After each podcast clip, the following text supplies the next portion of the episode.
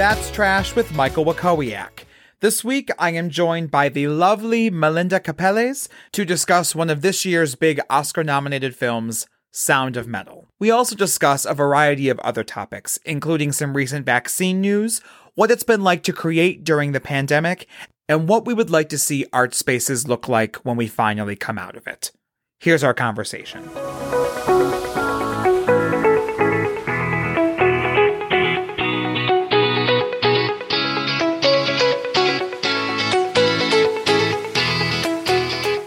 Welcome to That's Trash with Michael Wakowiak. I'm your host, Michael Wakowiak.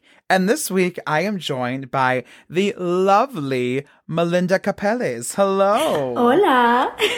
we do need to tell everyone that uh, we recorded an entire episode. It was wonderful, um, but you'll never hear it because of a technical uh, just a technical error. So we're out here. We're going to do the conversation in reverse to really spice it up. And we're going to just do it all over again because I would love a whole second hour with you. Let's do this. I love so being the I'm 1st Read, I'm gonna read a little a little bio about you, and then we're gonna get into it. Okay? Thank you. So Melinda is an artist currently located in Buffalo, New York, but whose work has taken her all over the world. Growing up as a circus performer, she eventually transitioned into film and stage work, performing with companies such as Cirque du Soleil, Walt Disney World, and Disney Cruise Lines. Since arriving in Buffalo, Melinda has worked with many companies, including Raíces Theater Company, MusicalFare, Irish Classical, Shakespeare in Delaware Park, Ujima, Paul Robeson, Theater of Youth, and so many more.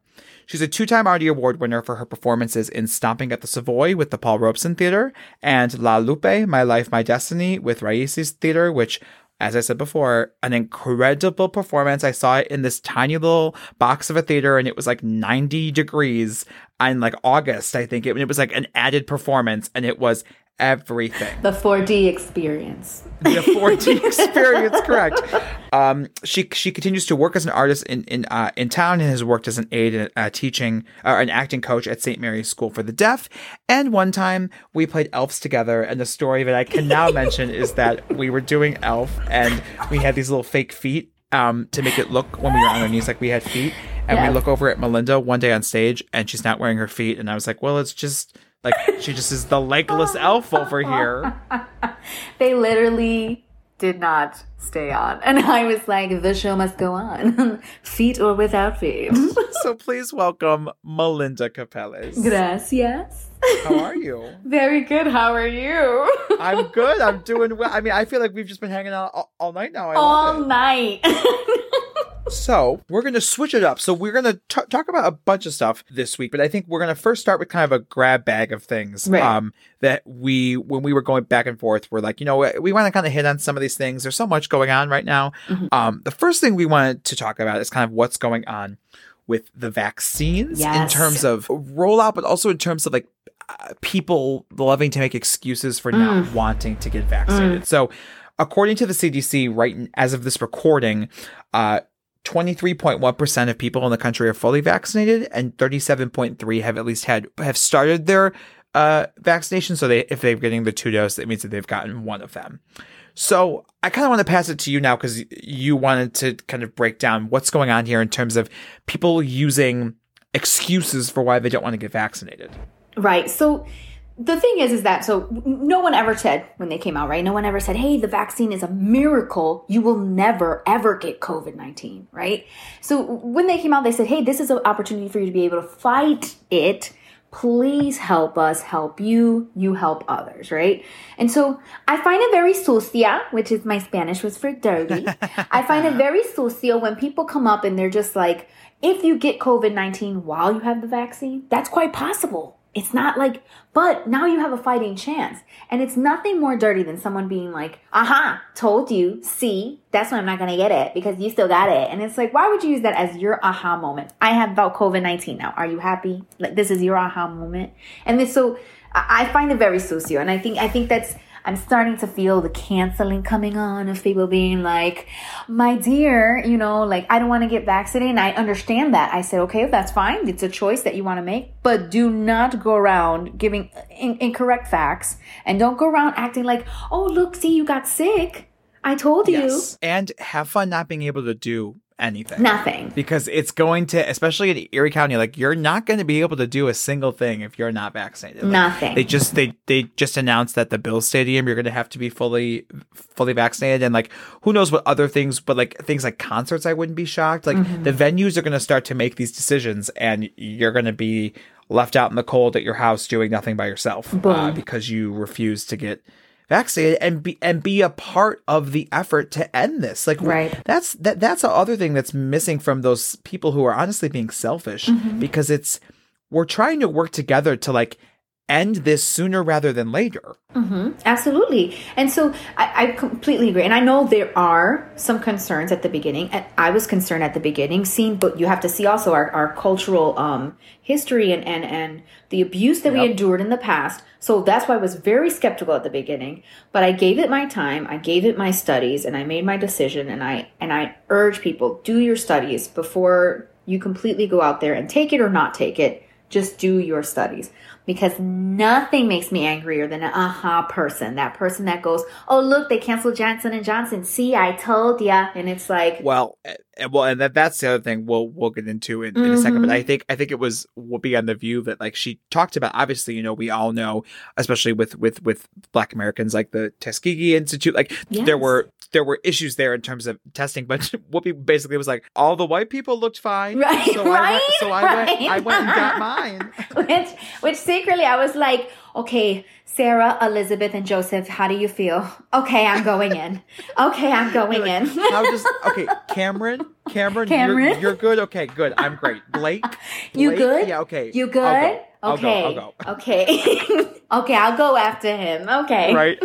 And so the the the other part on this, and this is I found out the hard way. You mm-hmm. can't you got if you're gonna put stuff on Facebook, people Oof, are gonna say something back to you, which is ready. totally fine. But I, I, I, just don't have time for like some of the Facebook scientists. But this week, the FDA and the CDC recommended a halt on the distribution of the Johnson and Johnson vaccine Oof. over clotting issues in six U.S. women out of six million doses that have been administered. And I just think it's important to say off the top, and I know you feel the same way, and mm-hmm. I know you know, the, and I know this because you we literally already had this conversation. but I know we we are our hearts go out to the to those women that had those issues. I think particularly the one family of the one absolutely, that did pass. Absolutely. But it's caution is important. I'm concerned about how the media is going to spin this and going into what you said about people who are already looking for an excuse to not get vaccinated or going to use this. Mm-hmm. And the other thing is something else we were saying is like birth control is such a large issue right. that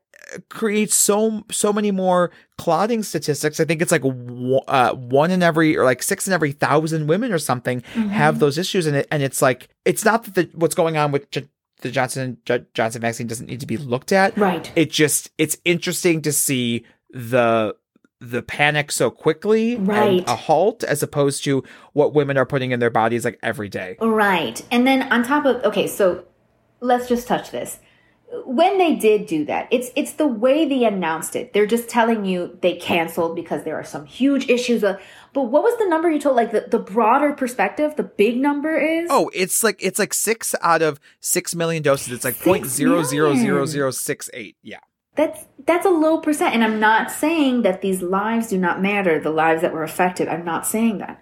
What I'm saying is we need to do further studying and things like that. And and to just say to just announce brought just perspective of like that's it johnson and johnson messed up. Look at that. Six women have and you're like whoa are you serious? Wow. And then you look at the big number you're like wait a minute what? I mean the Pfizer and moderna. There, has been people who have affected negatively with that as well. You, you know what i mean? So but the numbers are just like you have and to it, see you're right. It would be an issue if it was like six out of eight women yes who were like, yes. who were vaccinated but that's not what we're talking about. We're talking about such a small percentage. And again, there are people who I know have clotting issues, and that is a obviously a grave concern. A and, I, am concern. sure, and I'm sure that they are that this is not sitting well with them. But I right. think you know it, it is like you have a larger chance of getting struck by lightning than right. you do of getting of, of of getting a clot from the vaccine from specifically. The vaccine, so. Yes, it's just I'm concerned about what the media misinformation campaign becomes and it and, and it becomes oh well like oh, I can't trust any of these vaccines now, 100%. as opposed to like, you know, if it turns out that we need to halt this vaccine, that it's it's going to cause more problems, that's fine, that's fine. But I just I don't think it's going to end there. Exactly. I think it's going to it's going to go from there, and it's going to be like, well, if we can't trust the Johnson Johnson vaccine, then who else can we two? trust? And it's the way that yes. you announce it. It's because of the way that you announce it, and it's those aha people who are like, aha, see, and like I, I just and it's the facts, facts about the, the birth control. You are one hundred percent correct. For years, women have been fighting that issue of like, I mean, it is it is uh it is easier to reverse a um vasectomy a vasectomy than it is to, to take these birth controls and continue putting poison in your body. Now, a lot of women don't take birth control because of just pregnancy. So I'm just using one example. There yeah. are a lot of women who suffer from medical health that need these birth control, and I understand that. But we have not canceled birth control. Uh, we have not even thought no. of canceling birth control. Well, we would and, never. And if Viagra caused blood clotting, say what at, at, the same at the same rate. Oh, this would this would have been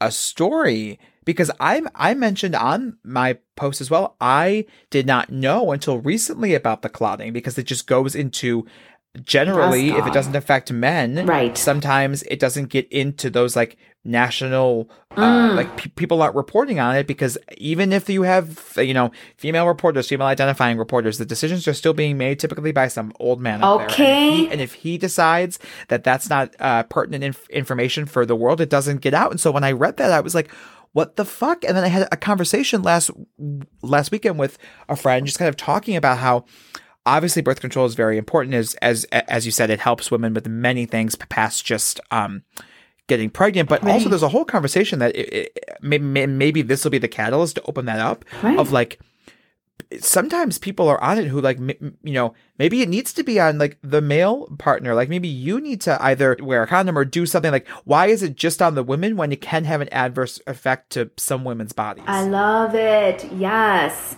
That you you are 100% and that is a catalyst for that conversation of like okay you know this is streaming off of a, a, a vaccine and we're going into a whole new territory that i'm like yes feminism all the way. And you know like i, I listen to this these stories all the time and, and i think to myself it's just it's just insane the things that people come up with and they keep making excuses, you know? And it's like, I get it. All right. I, we are all scared out here. And I, I have to tell you, I got the Johnson Johnson. When I heard it, I was like, oh my God. And I immediately was like, look at my face, look at my eyes. How do I look? You know, what am I doing?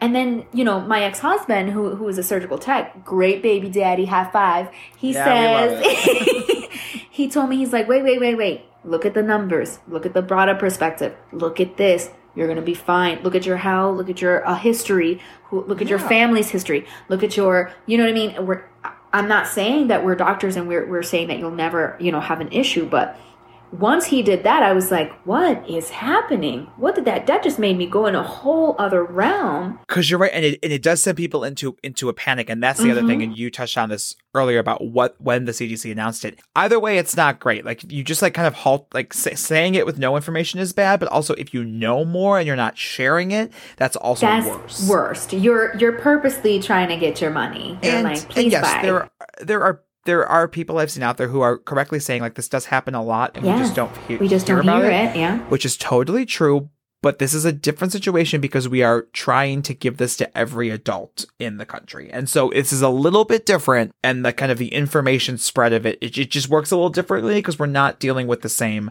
level. And and so someone else also pointed out there is something that we also do have to remind ourselves on the other side of the coin is that the US right now we're very privileged with how much vaccine we're able to get which is something that we that we that we we forget is like yes even in Canada they're vac- they're vaccinating like two people a day. You hit it nail- nailed it right on the head. Like that's that's exactly it. We are very uh, privileged in our thought of like you know maybe I'll have this or maybe I'll have that or you know, maybe I'll take this. And I'm like, okay, unless it's a medical situation, like, take take it. Call me. Which one you have, give it. Unless give you have like, I, I know that there are some people who can only take the exactly, J&J because exactly of because of specific issues. But it, it, like we are we are privileged that because that was something else I wrote like, oh, I'm you know, it's going to slow down our our vaccine process. But then I thought about, it, I was like, well, we are so much further ahead than any other country really that like it, it, it is a level of privilege to be able to be like we can halt it. So that's uh, just my just my long way of saying like I I understand the caution, but I am concerned as yes. we were saying that right. the, the, misinformation campaign by these people who are already vaccinated in their little in their workspace. Yes, in their in their Garbage. workspace in their bubbles. Also, like I said earlier, if I'm I'm obsessed with these TikToks about like if you've been here, you don't have to worry about what's in the vaccine. Yes. Honey, honey, if you've been on the subway at 2 a.m. after getting out of La Escuelita, the drag, drag club in the village. You remember that at 2 a.m.? You're like, ah!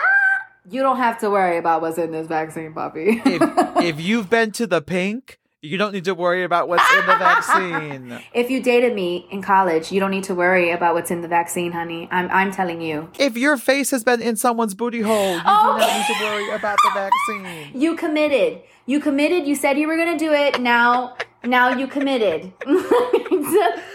It's so true though. It's so true. So I mean that's that's that's really all. That's it. So I don't want to hear it. Especially and I don't want you to come to me if you know I know you did it and you told me you did it. And then you come to me and say I'm worried about what's in the vaccine. I'm gonna give you the side eye and go, remember you did it? Correct. like, uh-huh. Correct. Oh, oh honey, like, let me go get this done. Completely switching gears, but this was some breaking news that you that you gave me before. Can you tell us about? So, for anyone who hasn't been following the Matt Gaetz situation, um, this involves uh, he's a Florida congressman who also kind of looks like he was like made of plastic and then someone stepped on him. Um, he is being charged with child sex trafficking with yes. taking a minor across state lines.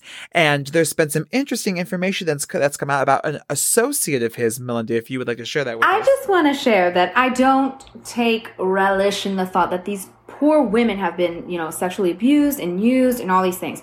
But my God, to see the man get it in the end and be like, oh my god, we might actually trial these people and actually get oh, yeah. justice. Honey, I'm setting up a table and putting my tea down. so Matt Gaetz, congressman of Florida, right? You know, sexual predator, all these things. Well, supposed sexual predator and all these things. So he, Joel Greenberg is the tax collector for Seminole County, right? The tax collector, yeah, for Seminole County. He's being charged right now with several charges, and one of them is prostitution and minor trafficking. And they checked his Venmo account, honey. And guess who's on it? Matt Gaetz. Matt Gaetz. The Venmo. I can't believe it. this is coming down to Venmo. Mm-hmm. That is messy. So then instead of pleading not guilty and, you know, fighting, fight, fighting it with his very expensive lawyers, he has a meeting and he pleads guilty. So everyone's like, I hear a Hmm. I've watched enough procedurals to know that people only plead guilty when they're getting something. Game changer. Someone's about to whistle. oh, we got a, we got a whistle blow. We got a whistle. That's that's the thing. This kind of came out like with like when Ted Cruz was basically leading an insurrection right. on the Capitol. It's like when you're a shitty person and you yes. do something bad, people love to pile on. People love to be like, "Yeah, you're a piece of shit." Now here, right? And you know, I honestly, I, I, in, in real life, I would be like, oh God, let's not really, you know. But my God, this is coming together in a way that I'm like, oh, oh yes, also, honey. Isn't it ironic that the the people that always claim that there's like child sex trafficking rings being run by Democrats are the same people uh, being arrested for child sex trafficking. Mm, Seems interesting. Very interesting because when there's one pointing finger, there's four pointing back. I'm just yeah, maybe maybe everybody needs to tweet him with pizza emojis. Oh, that oh. seems to be that seems to be where. And he, oh my god, he's he's a fucking lunatic. He was there was there was a press conference of, of him outside somewhere in his of his district, and he was like, and he was like, I have got so many great people on my side: Marjorie Taylor Greene Donald Trump, oh and Jim my Jordan. God. I was like, I was like, oh that sounds God. like that's the, a fucking reality TV show. like that, that is like yeah, that's that. Those are people. Those are literally 3 mm-hmm. crazy racist people. That's the seat at Satan's table. That's I'm just saying. she said, "Okay, come here." But no, thank you. That that was some breaking news that I did not know. So that man is going down yeah. because of some of some Venmo payments. Now I will say he does have a um a confusingly attractive older son that he mm-hmm, adopted, mm-hmm. which we do have several questions, but also and I do question Nestor's politics if he is his son. Mm-hmm. But if Nestor needs some help, I am willing to open right. my home to Absolutely. him. Absolutely. Nestor just blinked twice. I'm here for you, Bobby. I got you. I mean, yeah. Also, we wanted to discuss another bit of intel that you gave us was that Prince Philip, the Duke of Edinburgh, he, he listen. He heard Taylor Swift's new version of Fearless and just dropped dead. But you said that he he like made his okay. own death mobile. Yes, he designed his own land, the Land Rover. He designed his own uh, Land Rover to carry his coffin.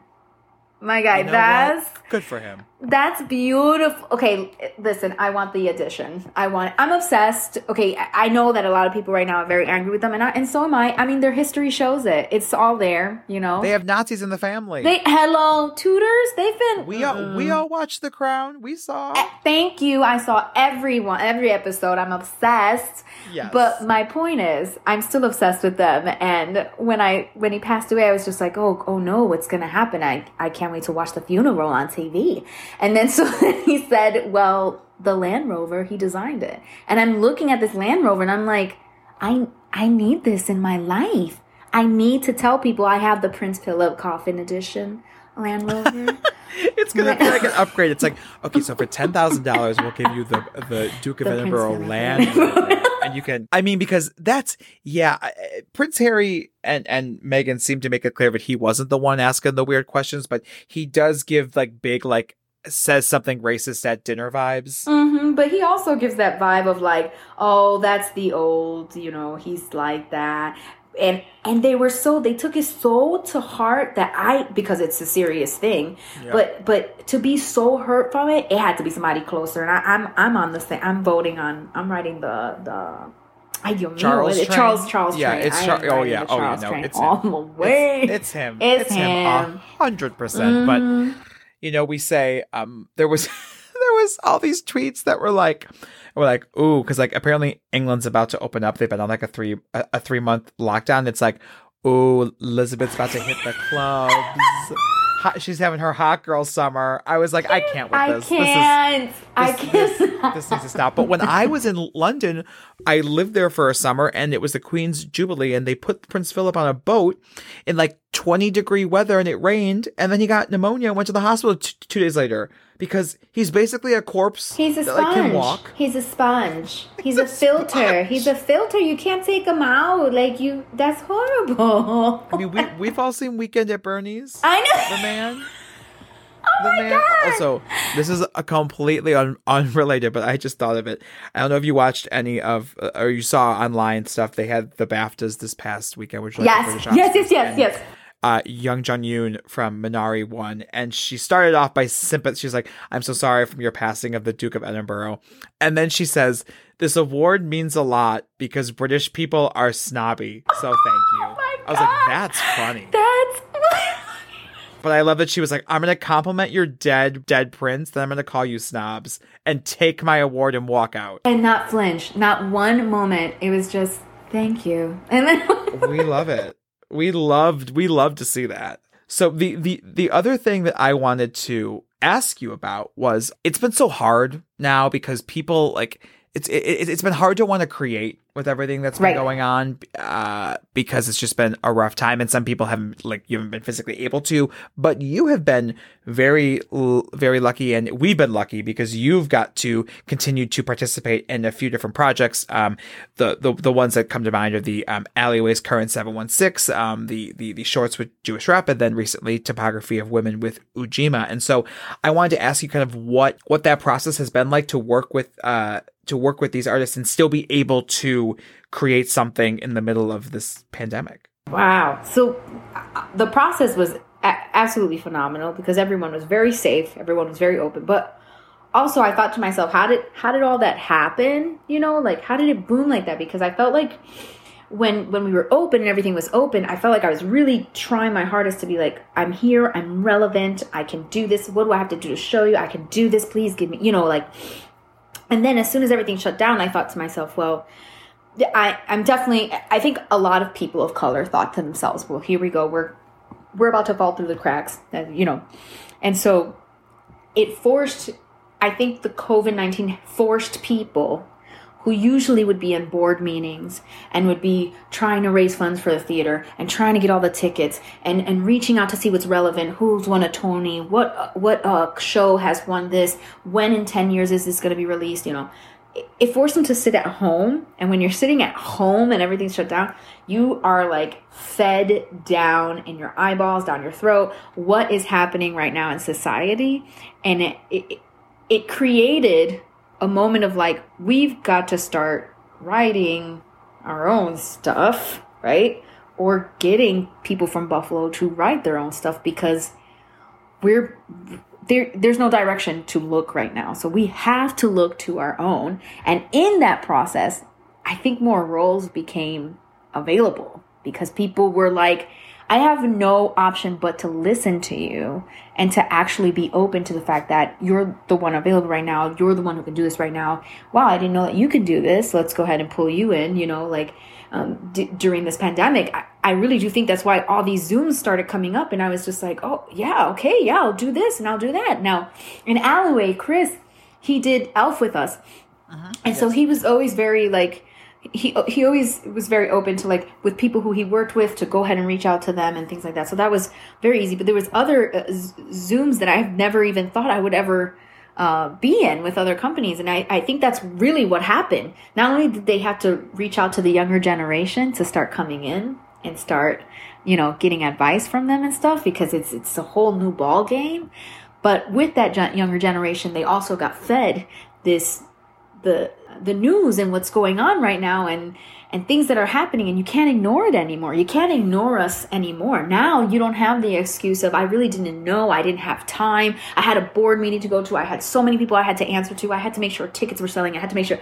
Now you have to see us. Now you have to look at me and watch my protests and watch, you know, my people and watch us gr- gr- basically tell you our stories and listen to us when we say we are not being seen, we are not being appreciated, we are not being, you know, and create storylines for us. And you, you, now you have to. You really don't have a choice because now to be silent and ignore me, you're just basically saying a lot by doing. Well, and it's yeah, it's I mean it's even more tone deaf now than yes. than it was before. And I think you know we we don't we don't love to say that uh, like the pandemic's a blessing in any way, but no, I think no, yeah. we can we can agree that the um the lining up of a real racial reckoning conversation right. and a global pandemic allowed people to have time. It allowed people who normally is going to work and then immediately running to rehearsal, mm-hmm. uh, or or another or another another another job or something like.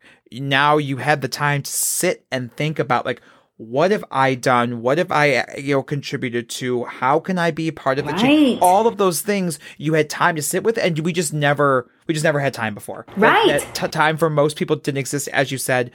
Uh, people trying to run theaters, like eh, art, even at its peak, art is hard. It's hard to keep these places afloat. So these p- people are trying to do that and then like when you have that time there's no there's, there's no, no, excuse there's, there's, no excuse because now is the time to do that foundational building so that we, we come back to a right. better place. Right. Because soon we are coming back. And who wants to come back to the same place? No. In several, in, for several reasons. Mm-hmm. Who wants to come back? What's the point of stopping right. for uh, going to be over over a year if if you don't come back better in multiple ways like that then it was just a waste of time. And what i'm saying is not specifically to me. I'm not saying that i had doors open. I'm talking about people of color in general that are in the entertainment field. Because as you said before there was like uh, in, in new york your breaking news for me like that. Was like oh oh oh oh yes uh, that um this this happened literally just hours ago that Karen Olivo Tony winner and star of Moulin Rouge announced that she will not be coming back to Moulin Rouge when Broadway comes back because she doesn't want to she she she's valuing her integrity and doesn't want to be a part of a system that is not rising to meet the moment mm. and i think that stems uh, uh, it stems from a lot of the conversations about um about equity uh, not the union, but also the union, but like just yeah. equity in in theater and and and and seeing seeing people represented and seeing new new stories, but also this recent uh, expose about the producer Scott Rudin, right, and all of his kind of basically like terror tactics on Broadway. Yeah, and really the only people speaking out right now are uh, Brandon Uranowitz, who is an actor who is in Thank Falsettos, uh, mm-hmm. he's been posting some stuff. Eden Espinosa has been Thank speaking you. out, and mm-hmm. Karen Olivo. But why are two of those three women women of color? Right. Like, why mm-hmm. do they need to carry the burden of being the ones to speak out? Exactly. Yes. Yes. Yes. Yes. But I, that's that was my point as, as to the the zooms and how this all came together. It was very surprising for me. I was like, first of all, working on them was incredible because when I did typography for women, I'm ashamed to say I had not met half of those women in that cast. I mean, I'm going to say most, like, most 75% of the people in that cast, I had never met. And there was elite dancers, singers, actors, poets. I never, and I lived here for five years. Now, I thought to myself, well, what a shame, right? But I only lived here for five years, you know.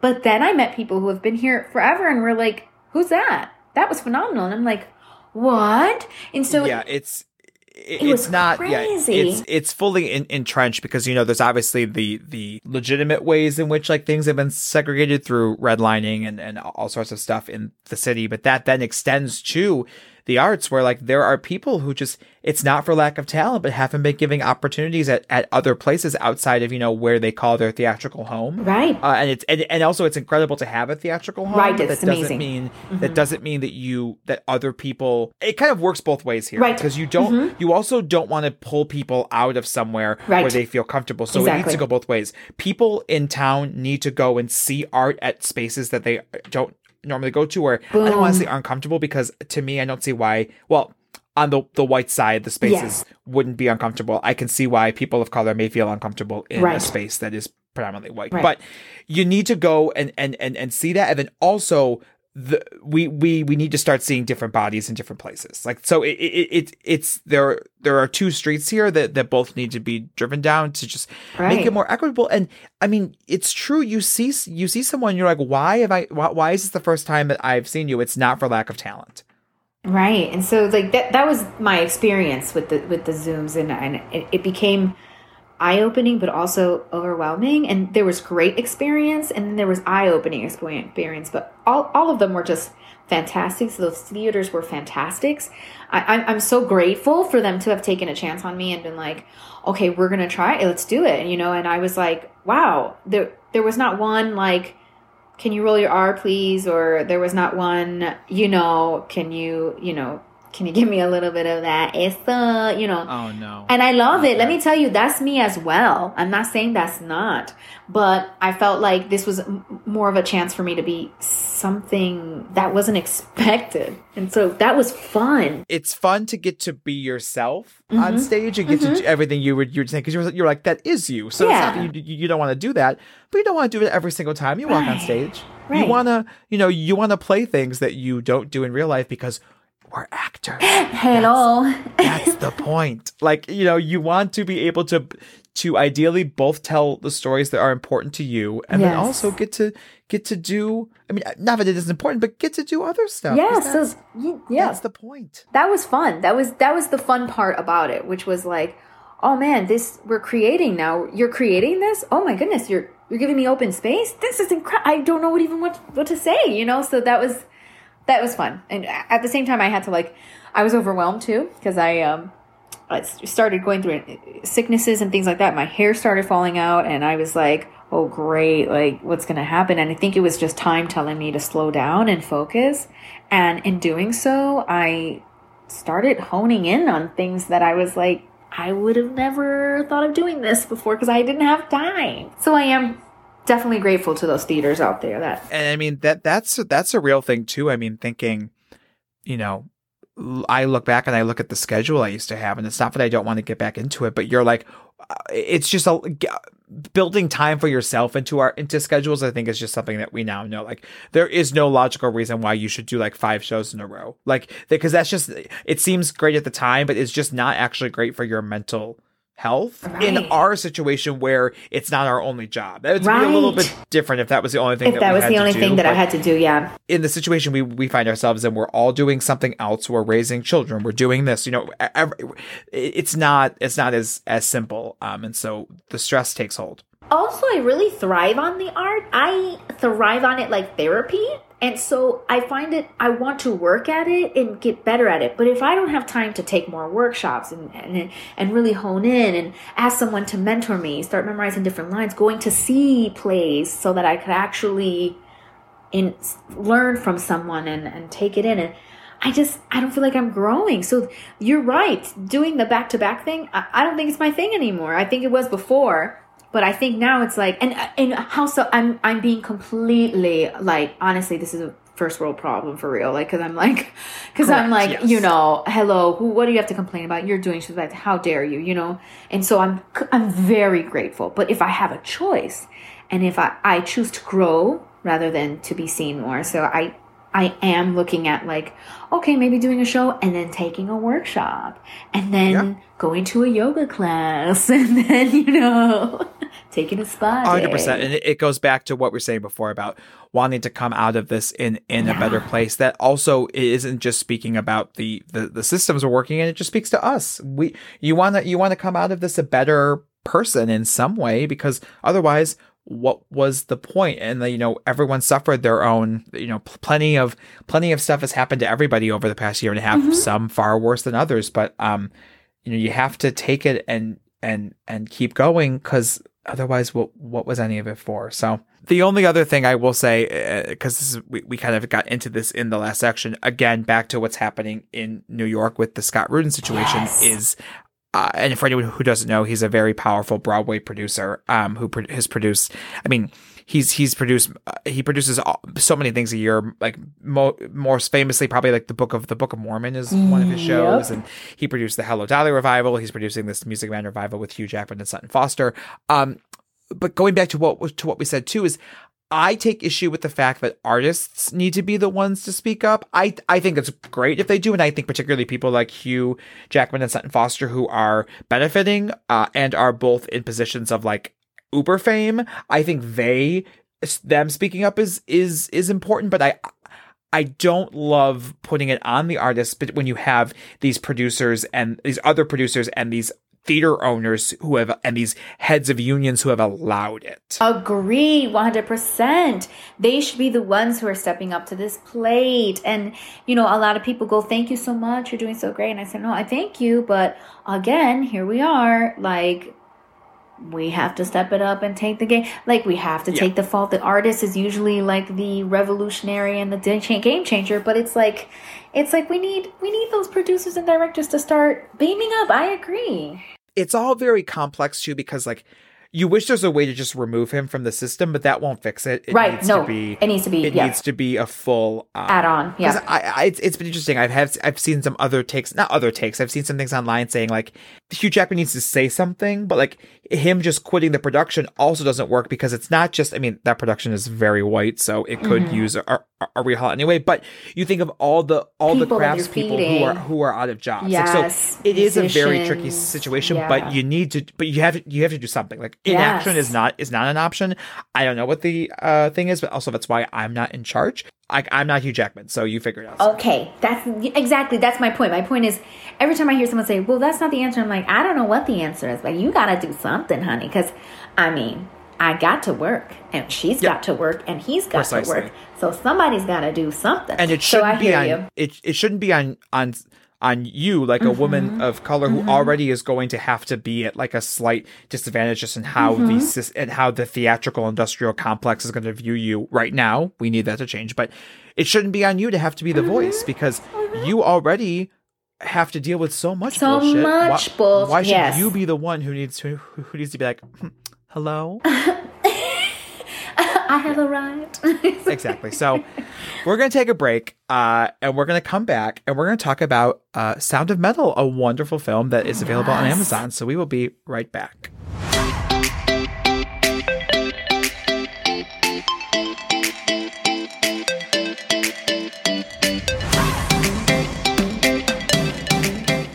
And we're back. So we're now going to move our conversation to uh, a new film. Uh, it's not it's not exactly new. It, it, came out in the fall of 2020, and it is called Sound of Metal. So this is a film that um, I've talked about a lot of like the Oscar movies, and this is just one that we haven't gotten to. And when I knew I was going to have Melinda on, I knew that that there was a connection here, and that right. it would it, it, would be great to to discuss. So just some quick background: uh, Sound of Metal is directed by Darius Marder and written by uh, Written by him, his brother Abraham Marder, and Derek Cianfrance. Uh, the film follows Ruben, a drummer and recovering addict in a metal band, with his longtime girlfriend Lou. When Ruben suddenly loses most of his hearing, he looks into implants as a quick solution but is unable to pay for them. So he then checks into a rural shelter mm. for deaf recovering addicts where he begins to learn ASL and embrace his new community. The film stars Riz Ahmed, Olivia Cooke, and Paul Raci, and and then a whole other list um, of of incredible deaf actors. Uh, it's nominated for six Academy Awards, including Best Actor for Riz Ahmed, Best Supporting Actor for Paul Raci, uh, Best Original Screenplay, Best Editing, Best Sound, and Best Picture. So, we'll start with kind of what were your overall thoughts about the film kind of what did you know about it going in um i know because we've already had this conversation before so i can so I, I i i i, can say this oh you were God. worried about kind of some triggers as well here yes. so kind of just like t- talk about that so for those who don't know i'm just now embracing the fact because i used to hide it a lot is that i'm hard of hearing and at the beginning when i first lost my hearing um I it really traumatized me because I didn't realize I was singing off note. I didn't realize till it, people started looking, and I just thought to myself, "Oh, that's just them. They got a problem, just, honey. Either they love me or they have a problem. It's not me." So um, I continued living my life, and things started changing. Like I realized that my right ear started triggering too. I had ringing every now and then, and I was just like, and then my left ear was gone, and I was just like, "What?" I continued living life and I started teaching at St. Mary's School for the Deaf and they needed an acting coach. So I, um, shout out to Enid Mojica, who is Mojica McGinnis, who's my aunt. And she was like, she, she, I came to visit while I was studying in New York. She said, you should really incorporate yourself in the deaf community. And, you know, and I was like, wow, okay. It was there that they told me, I went to the audiologist there and I said, the kids keep telling me, you're hard of hearing. And I was like, no, I'm not. No, I'm not. And they're like, no, really, you I'm like signing to you and I'm trying to get your attention. You're not paying attention. So then she did the test and she was like, You have no hearing at all in your left ear. It's completely gone. And then my right ear has a certain percentage that is starting to leave as well. And so the panic um, sat in of, oh my God, I might possibly never be able to perform again. And so uh, thank God that I was at St. Mary's School for the Deaf because they taught me basically everything. They taught me how to do um, uh, theater. Uh, they they forced me by wanting more theater. And I got to tell you, if you ever work with deaf children, theaters. If you're an actor, go go work with deaf children and, and teenagers. They want this. They want it so bad, and there's just nobody giving them the ability to do that. And it's and it, and it comes it comes a generational thing sometimes too where the older generation's like oh that's not our thing. And the younger generation's like everything's my thing. I dance i sing i act you know? So go do that. But anyways my point is they forced me to look deeper and embrace the fact that these are exercises you can do. This is what you can and i had to get creative. You know theater games aren't the same when you're working with uh, deaf children and things like that. So at, at first when I I didn't even know the movie was coming out and my friends were telling me they're like oh man you, you got to see this movie with Riz MC okay so I know him as Riz, Riz MC. MC because Riz did this song before. It was like English Englistan and um I was obsessed with it right and I, he he's he's a British Pakistani actor right and I I was obsessed with it and I was just like Riz MC's gonna play uh, the lead role. Doesn't he have to be deaf? And you know, my whole insecurities came in, and I was just like, "What's going on?" Then I heard the story was about him being a drummer and losing his hearing, and I was like, "What?" And so at first, I really wasn't gonna watch it, and then I watched it, and I was just like, "This is absolutely beautiful," because it wasn't just a story for the deaf or for the. It was really about human human beings because we're talking about he was an addict, a recovering addict, right? And that's a whole story in itself. He's a brown man uh, which they don't touch upon, but you know the internal suffering there, right? Mm-hmm. And then uh, we have the fact that now he has to embrace the deaf community and embrace the fact that he no longer like move on. It is time. It is, you're not dead. You know, like mm-hmm. now you can do it in a different way. And and I think that is what is so beautiful about about the film too, because I think it it is able to walk a very hard line of giving an authentic experience of this deaf experience, right, and what happens, right. Him, and also touching upon just like what happens when an artist can't do their art anymore. Yes. And if you're someone like you were just saying, if that's mm-hmm. bo- that that lines up for you on both, then that's like next level. But it is able like I know people who aren't deaf or or or hard of hearing who have been affected by it because of that feeling of right. what if I couldn't do I mean like my my father hasn't seen the film, but an example is like my father had had a stroke. Mm-hmm. Uh, oh god, like a year and a half ago, when he, mm-hmm. he could mm-hmm. no longer play the saxophone, and that was something that was so important to him. Right, and he just can't, he just can't do it anymore because he doesn't have the deck the dexterity in one in one of his hands, and so it's like what happens when you can't do that? You find different ways. You you know you there it doesn't need to stop, and I think that's that's what's so beautiful about about the film, and that Riz MC. Yes, uh, was MC. able to. he doesn't. He doesn't. It's so hard. You have people who will like uh, appropriate something to to kind of be the lead of the story, ooh, whether ooh. it be I'm gonna I'm gonna play yes. a trans character, or mm-hmm. I'm going to, God forbid, you know, do a uh, a, a, a blackface, mm-hmm. brown face, or yellowface mm-hmm. moment. Uh, but it does seem like Riz really put in the work. Um, and I know, and, and I can pass it to you in a sec because I want you to speak uh, on um, the the man in the movie who also taught Riz, but he really put in the work to work within this community because he's really the only character in it who does who who is deaf and who does sign who who is not actually part of that community and so i think right. he knew that it was important for him that he needed to be and he also knew and this isn't not not for the awards or everything i think he probably knew that this was a, a potential awards vehicle yes. and people are going to be asking you questions mm-hmm. and you mm-hmm. need to be because there's nothing worse than when someone gets to that point and they can't answer any of the things so again p- please share um, the information about i think it was his name J- Jeremy Stone. Jeremy, Jeremy Stone. Yes. Mm-hmm. So Jeremy. Okay. So here's the thing with Ray. Right. The Marder brothers. Darius Marder. Right. So his grandmother's actually deaf. So so he's already uh, involved in this community, but he never thought of touching up on that because at the end of the day, he identified as fully hearing, and he was just like, it's not right. So him and his brother get the script, and and um, the the, the co-writer of the script, I forgot his name, but he made the the movie. Oh, uh, Derek Cianfrance made Blue Valentine. Yeah, he made Blue Valentine, and I absolutely was obsessed with Blue Valentine. So right there already, I was like, obsessed. This might be really good. It's shot in docu docu film style, right? So the pace is kind of something, but you'll get it. But anyways, Joseph. Uh, Joseph Stone, yeah. So he was the Jeremy Stone was the one who played the teacher in the film. He played the teacher who told him to voice off.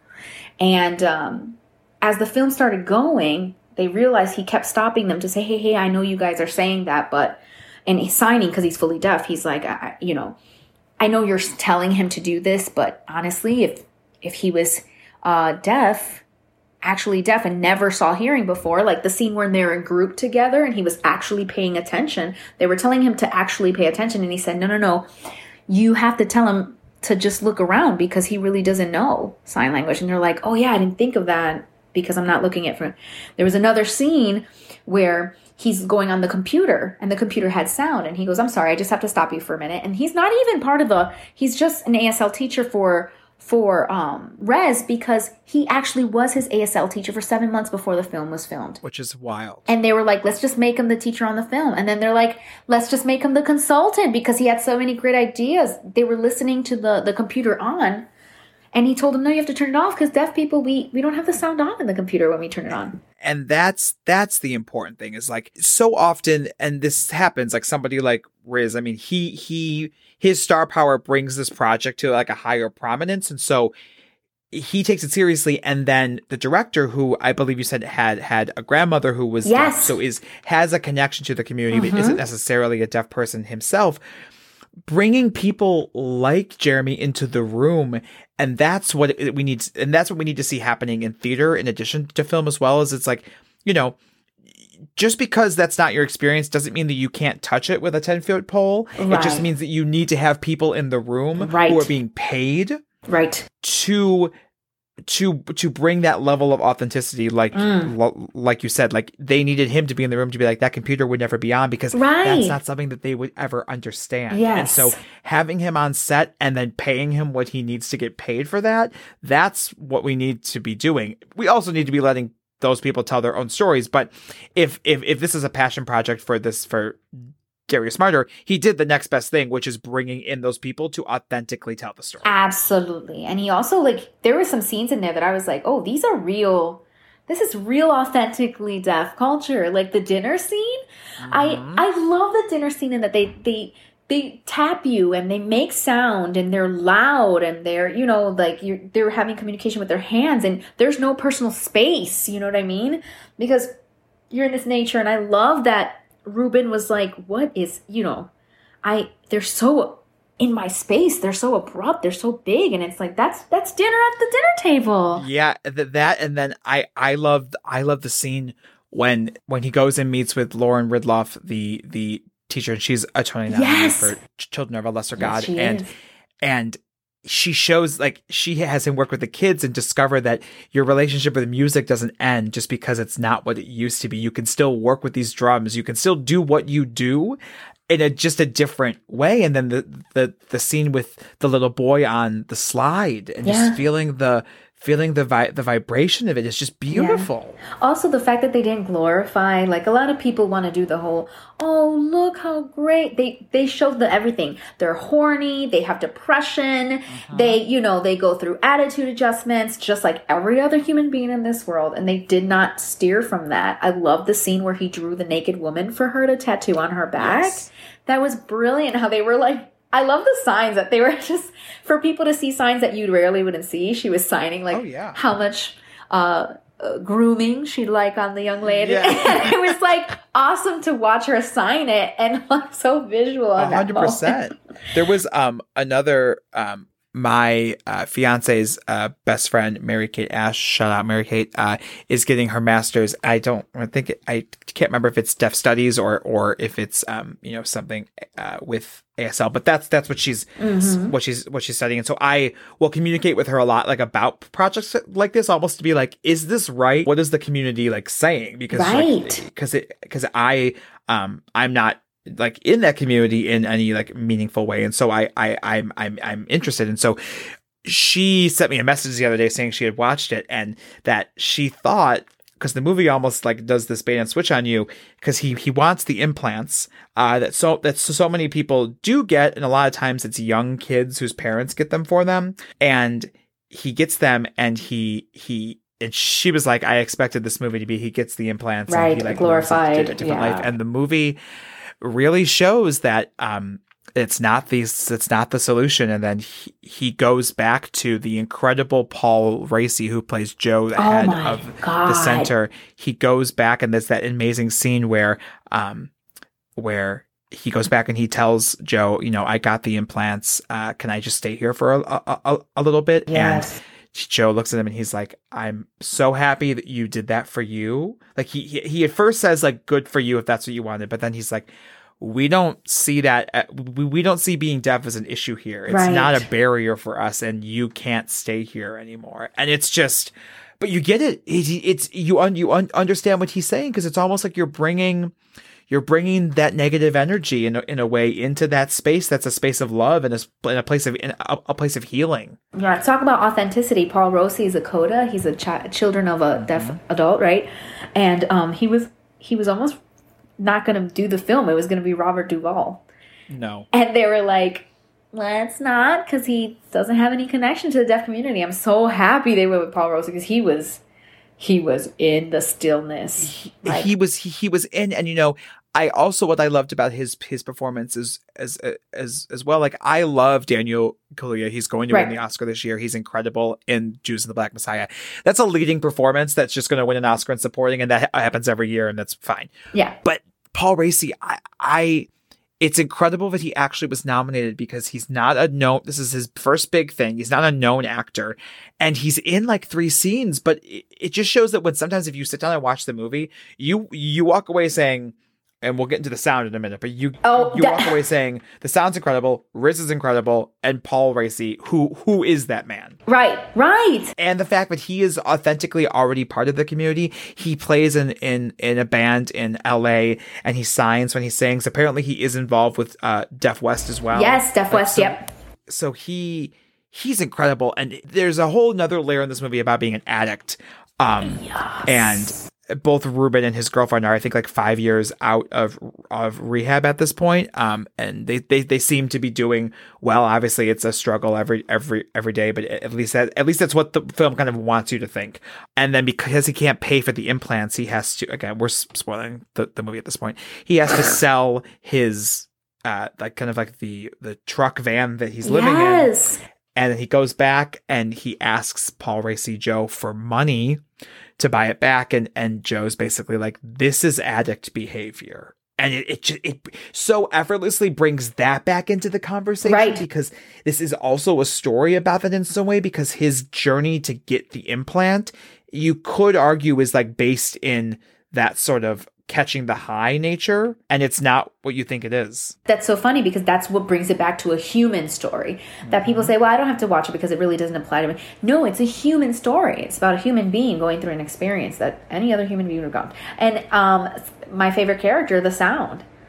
It was the sound in this movie. Again, like I have not experienced this, but I know you said that mm-hmm. when you were watching it, you had to think for a second, is this the movie or is this me? There was a moment where I literally had a, a momentary panic attack because I turned it on and the ringing started and I was like, oh! and I just literally was like, wait, wait, wait, wait. And I was like, wait, it's the movie. Oh my God. So I had to watch it in closed caption first because I found myself losing my breath at certain times and going, oh my God, is that, because it's just fears that you encounter thinking, you know, what is it happening? You know, so I watched in closed caption and then I watched it a second time without closed caption and I was much more open and peaceful towards it because I saw it more as a character of this film and my god, the sound effects when he puts on the cochlears. It I mean that What? Is, oh god, watching his face as as they like he's like, "Oh, we'll do another adjustment." And like yes. we know it's not going to get any We better. know it. But he doesn't know. And then hearing and then like there's the scene later where he hears his girlfriend singing, but it's he really can't so hear it. It's so different, and it's so different. And yeah. and and again, there are there are people that that's what they want, and that's okay. But I think the movie does a good job of showing that the implant is not a solution. Yeah. It's it's it's a help, but it's not a solution. And, and it's not this it, it, this is a big discussion in the community, right? This within the deaf community. This is a huge and it splits it in half they're like they've you know some cultures find it you know almost like the Hunger Games. There's a purist and a non-purist, you know, in every culture, right?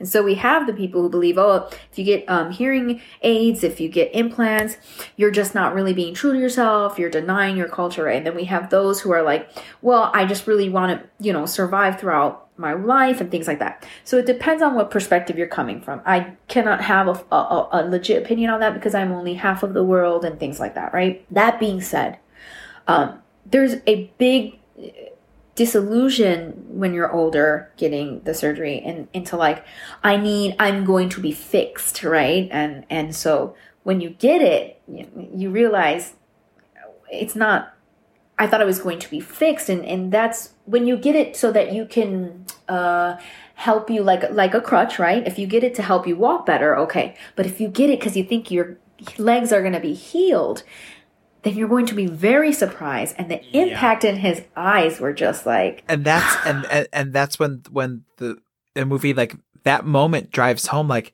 the the real thing is the work you did with the community. Right. Like the work you did to learn like your new not just a new language your new language yeah and and seeing how important that was and uh, the film shows that like the, the the implant is not what's going to allow him to live between two worlds. It's the work because he is because now that he has the implants, he's going to be part of the deaf community, but also because he's lived so long of his life as part of like we'll call like I don't, I don't know what the official term is, but like the hearing community. Yes, yes. Mm-hmm. He he he's innately going to be between the two worlds, right? But right. Like, it's going to be easier to go with like what like you know like the A the ASL and that yes work. yeah it's just and also like you could see how happy he was there and then yeah. how disappointed he was, he was when he was trying to because he was doing it for the uh, opposite reasons you know and then when he walks out at the end just turns them off and just yeah. sits in the silence it's just oh his connection to god it was just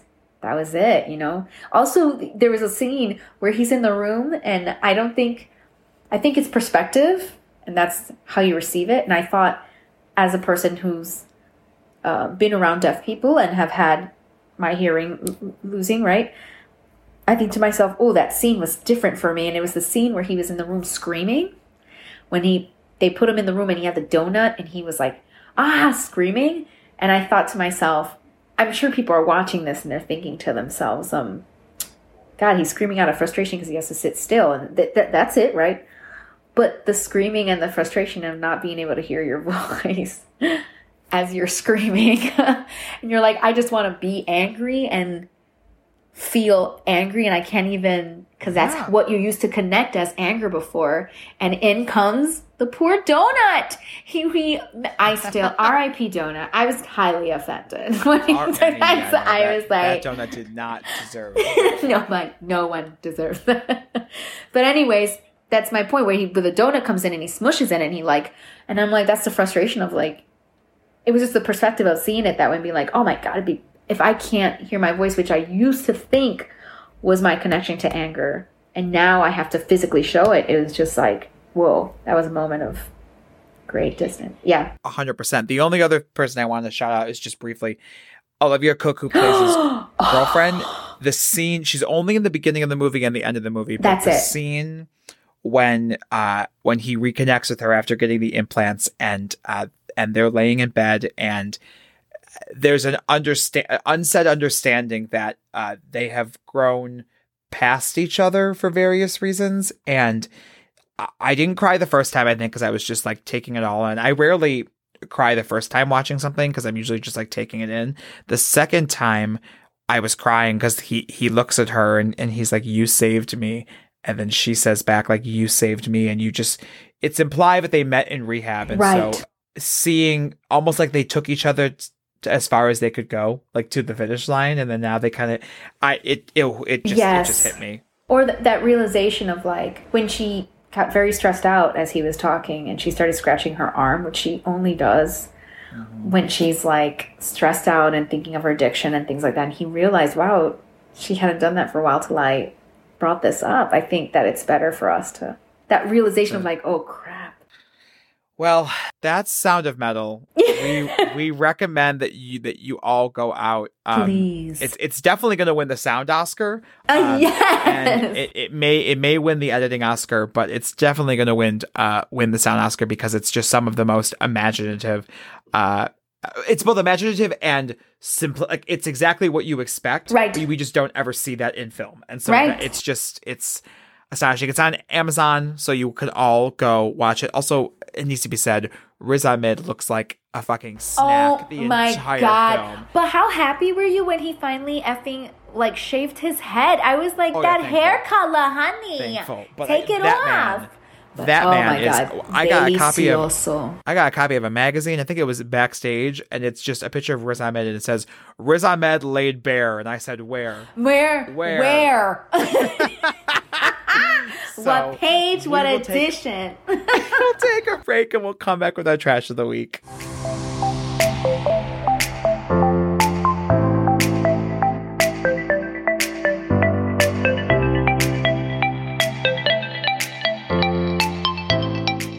And we're back. So now it's time for our favorite segment of every episode. It's when my guest and I share what we feel is trash this week. So, Melinda, what is trash for you? I know you've got a few things, so listen. let me have them. First things first. the cutoffs on messengers. That's my complete trash. trash. Honey, if I'm sending you a messenger and I'm not calling you, I want to perform for you and I want you to perform for me. You know what mm-hmm. I mean? Mm-hmm. Messenger's not for that. 10 seconds, 20 seconds. I need a good 30 to 60 to give you a good, a good arty, a good arty. I don't like to, I don't like, I, I don't like to be capped. I don't no, like to be capped. No, I have things to tell you, but I don't want to actually speak with you because I just, it's too much. No, I, I want you to hear it on your on your own time. Also, I want to be able to, if I mess up, start over. Yes, yes. Why? Very Where's the like? Yeah, don't send it yet. Wait a minute, I'm not done. Like, also, the like the Instagram ones just send automatically, which like that's problematic. Yes. I, that's not. I don't. I don't love that. But. Yes, so that's my first trash.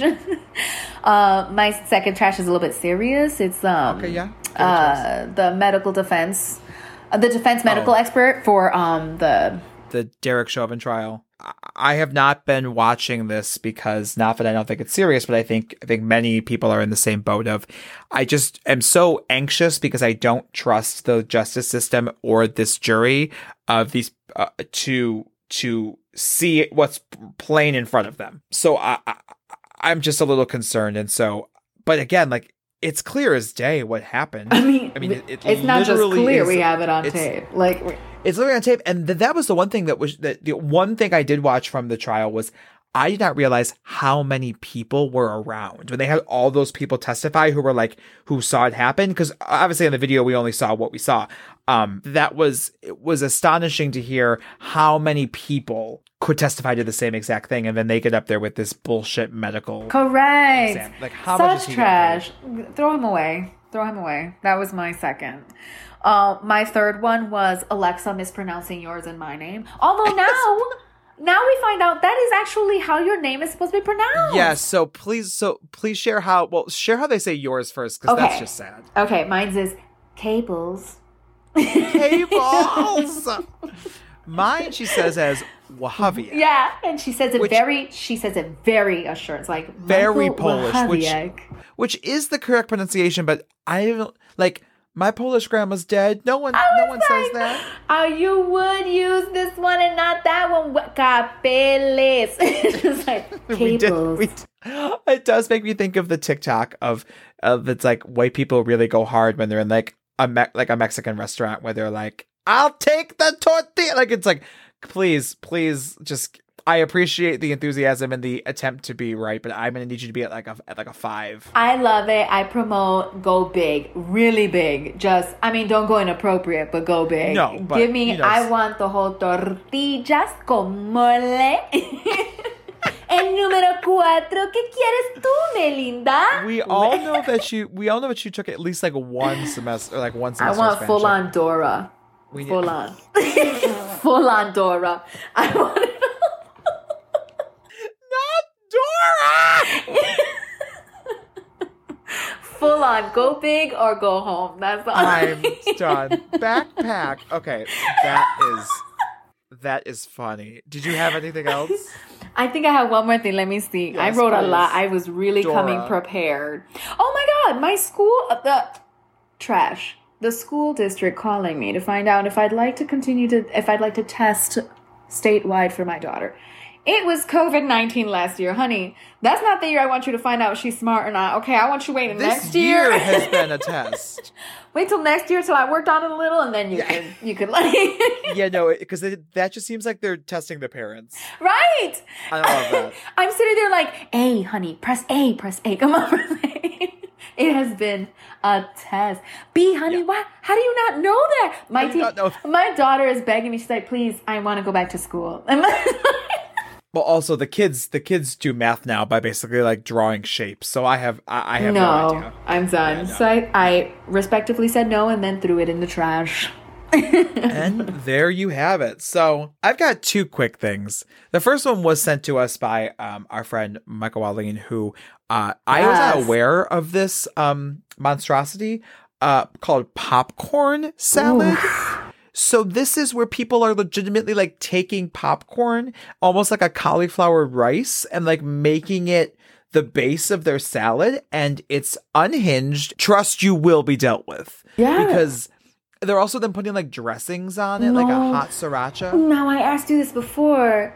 please remind me. This isn't like caramel or like we're talking no, about like, like, ranch, plain, plain popcorn. Then like there's like some greens on top of it. No. My question too is like, do we add in like other it's like popcorn with carrots and peppers? Right. Like, and how do you pair it? Well, who's the teacher? Who's teaching this class? Because how do you pair it? Like, what do I? What wine do you drink with the popcorn? Where's the sommelier? What do they, what do they say? who's who's the who's the chef on this on this menu? Because I'm on this on this I'm, piece.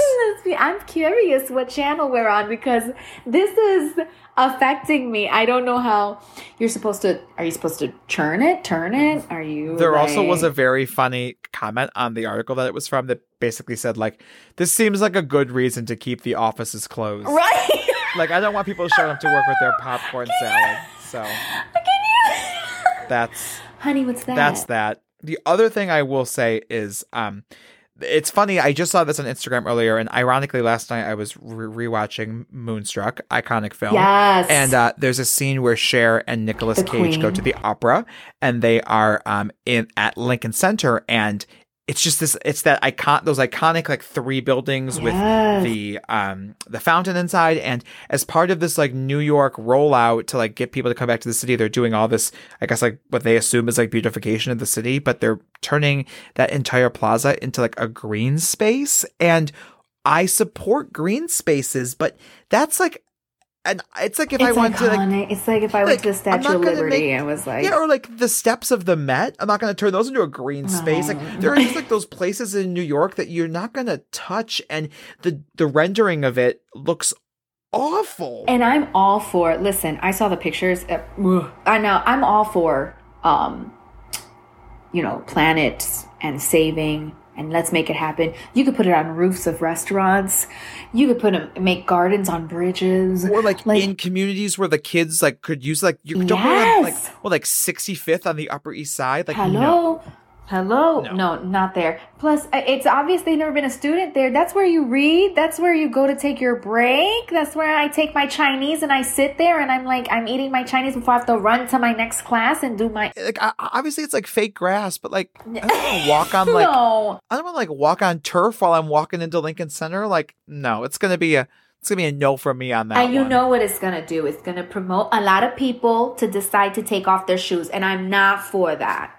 I'm we not support people leaving that. their shoes on. Leave your shoes on. No. So, with that, Melinda, please tell the fans where they can follow you. And I, we again because we've already done this before. There were some great local, uh, local w- women uh, running some great businesses that you wanted to promote. Yeah. Well. Oh so yes, because I want to take this opportunity. And, yeah. And we'll and we'll put all of their info into the show notes as well. So I'm Cirque de Life on Instagram and on Facebook. I'm Melinda Capelas. I try to update as much as possible. If you know anything, send it to me. Keep me updated.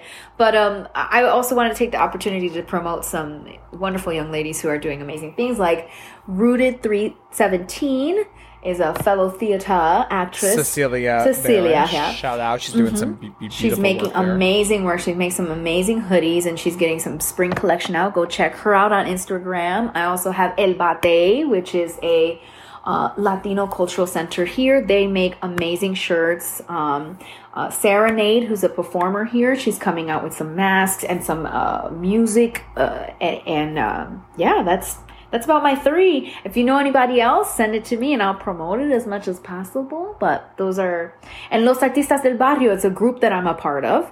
LADB. We have a Facebook as well, a website, um, ladb.com, and an Instagram. Check us out. We're a collaborative group of Latino artists here in Buffalo. We got together and we were like, let's do some art. Let's sing. Let's, um, do poetry, let's paint, and then we represent each other too to make sure we're well paid and um, st- stuck up for, you know, stick up for us. You know, I guess that's how you say it. I said stuck up for whatever. Yeah, just yeah, well, just like just you know, you know what I mean. advocating for, for, exactly for each, each other. other. Well, thank you. I love all that. We'll put um, you'll send me that, and we'll put that all in the show notes. So you can follow me at, Michael Koyak on Twitter and Instagram, at Michael Koyak on TikTok. You can follow the podcast at That's Trash Pod on Twitter and Instagram, and That's Trash with Michael Wakowiak on Facebook. And you can visit our website at That's Trash Pod Com. Thank you so much, Melinda. Gracias. This has been, uh, this has been we've we I, I could do this again. let's just do it again. But but let's make sure we don't have to. Okay, I'm gonna yeah, check let's make sure we, right we, don't have to. Bye. Bye. Thank you for listening to That's Trash with Michael Wakowiak. Our music is provided by Lightbeats. Please subscribe to us on Apple Podcasts or Spotify and visit our website at thatstrashpod.com.